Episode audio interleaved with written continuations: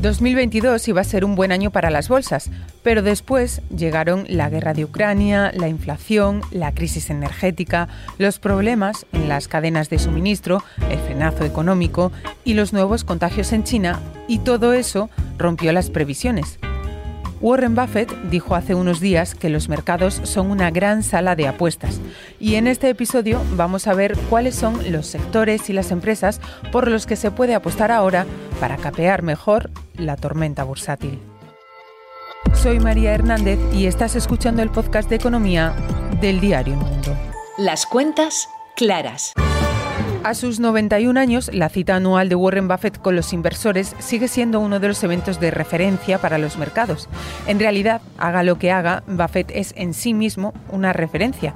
Así que le he pedido a mi compañero Diego Camporro, periodista de El Mundo, que me ayude a conocer un poco mejor cómo es su figura. Hola Diego. Hola María. El morbo del evento de este año era conocer cómo Buffett está consiguiendo sortear las caídas de las bolsas con rendimientos por encima del 30%. Pero vamos a empezar por el principio. ¿Quién es el oráculo de Omaha y cómo ha conseguido convertirse en la figura que es hoy? Presidente y CEO de Berkshire Hathaway, a Buffett la adrenalina bursátil le viene de casa. Hijo de corredor de Wall Street, el oráculo de Omaha es la tercera fortuna más grande del mundo, solo por detrás de Elon Musk y Jeff Bezos. En los pasillos de la prestigiosa Columbia Graduate Business School se empapó de las teorías de su maestro, Benjamin Graham. Tal fue su desempeño que éste le contrató como analista de bolsa al terminar su formación.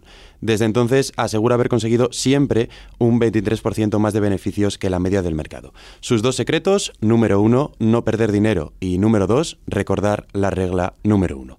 Apple, el Banco de América y Wells Fargo son las empresas con más peso en una fortuna cercana a los 87.000 millones de euros. Pero Buffett es también el mayor exponente de una forma de invertir que se conoce como inversión en value. ¿En qué consiste exactamente? De las tesis de David Duth y Benjamin Graham nació hace casi un siglo el Value Investing o inversión en valor. Ambos desarrollaron un sistema de análisis que identifica compañías infravaloradas dentro del mercado. Una vez corroboran que su precio real es superior al ofertado en bolsa, los inversores adquieren el paquete accionarial en cuestión. Esto permanecerá en cartera hasta que alcance la rentabilidad estimada en el largo plazo. O sea, compran empresas que están baratas, por decirlo de alguna manera, y esperando a que con el tiempo van a aumentar de valor y en esa diferencia eh, van a conseguir el, el, beneficio que buscan, ¿no? Exacto, pero es importante entender que quizás si no eres Warren Buffett ni eres un experto bursátil, puedas formar una cartera value. Lo más aconsejable es pedir precisamente el consejo de una persona con nociones o de un asesor. No obstante, para los valientes siempre es recomendable analizar la compañía en profundidad. Se debe atender a indicadores que no siempre quedan reflejados en el valor de mercado de una empresa. Qué personas conforman sus órganos de gobierno, si las acciones poseen derecho a voto o si los proyectos son a largo plazo.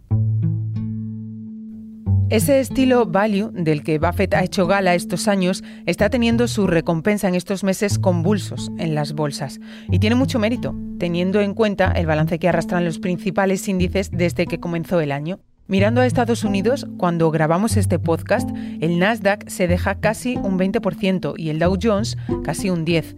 Aquí en Europa, la bolsa alemana y la italiana acumulan caídas del 11%, la francesa del 9%, el Eurostox 50 se deja un 12% y para sorpresa de todos, el IBEX 35 se sitúa entre las mejores con un descenso de poco más del 1%. He preguntado en esta ocasión a Joaquín Robles, analista de XTB, para que me ayude a entender qué está ocurriendo en las bolsas y qué podemos esperar de ellas en los próximos meses. Las caídas en bolsa de los últimos meses responden principalmente a unas menores perspectivas de crecimiento y por tanto menores beneficios empresariales. Eh, hasta hace poco había tres factores principales, que era la guerra entre Rusia y Ucrania, que genera incertidumbre, eh, la subida de las materias primas, principalmente las energéticas, y la inflación, los mayores datos de los últimos 40 años. Sin embargo, en las últimas semanas se han sumado otros dos factores. El primero de ellos, los confinamientos en China, eh, que agravan todavía más las cadenas de suministro. Estamos viendo los mayores datos de contagios desde el inicio de la pandemia y ha obligado a cerrar dos de sus principales ciudades y El segundo de ellos, las subidas de los bancos centrales como la Reserva Federal, que podrían provocar una desaceleración económica que nos lleve a una nueva recesión. En estos días hay inversores que ponen sobre la mesa el famoso dicho de vende en mayo y desaparece. Pero quizá no se trate tanto de desaparecer, sino de quedarse en los sectores y en los valores que sean más apropiados. Tradicionalmente los sectores que mejor se han comportado ante los entornos de inflación como los que estamos viviendo en estos momentos son el energético por las subidas de las materias primas, el bancario por los aumentos en los márgenes de intereses, por las progresivas subidas de los bancos centrales y el inmobiliario, ya que muchos inversores ven en este tipo de activos un valor refugio.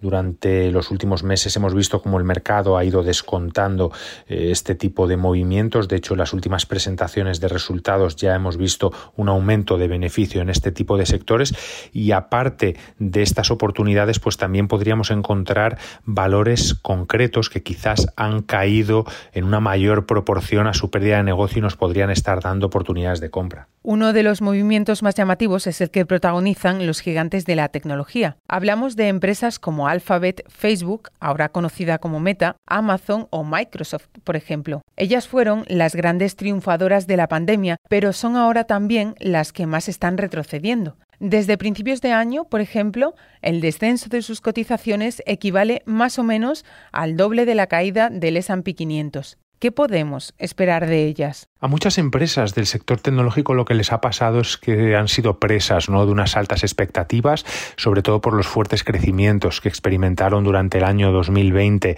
tras el estallido de la pandemia y que obviamente pues, no han logrado ¿no? mantener. Eh, aquí lo que hay que diferenciar es entre empresas, ¿no? las que a lo mejor descontaban un alto crecimiento futuro que se ha visto eh, frenado ¿no? por las perspectivas de crecimiento y por los aumentos en los tipos de interés y luego las grandes tecnológicas que siguen eh, siendo un valor refugio para muchos inversores ya que tienen una alta capacidad ¿no? de fijación de precios y una posición dominante dentro del sector. Pero la volatilidad no afecta únicamente a la renta variable. En un momento en el que los bancos centrales están endureciendo sus políticas monetarias y algunos, como la Fed de Estados Unidos, ya han comenzado a subir tipos, ¿qué activos pueden ofrecer rentabilidad o un refugio interesante para los inversores? Bueno, pues al margen de la renta variable estamos empezando a ver ciertas oportunidades en los mercados de renta fija.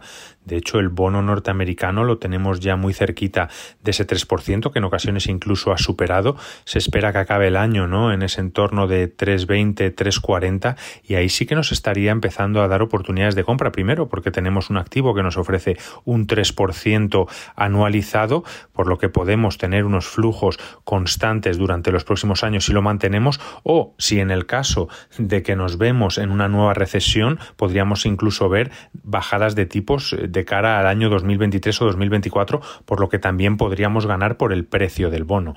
Aquí en Europa quizá haya que esperar todavía a que se retiren los paquetes de estímulos y a que el BCE eh, suba los tipos de interés para que veamos este tipo de movimientos en los bonos europeos y nos empiecen a dar también oportunidades como los americanos. Hasta aquí este episodio 52 de Las Cuentas Claras. Daniel Icedín se ha encargado del montaje y nosotros volvemos el lunes.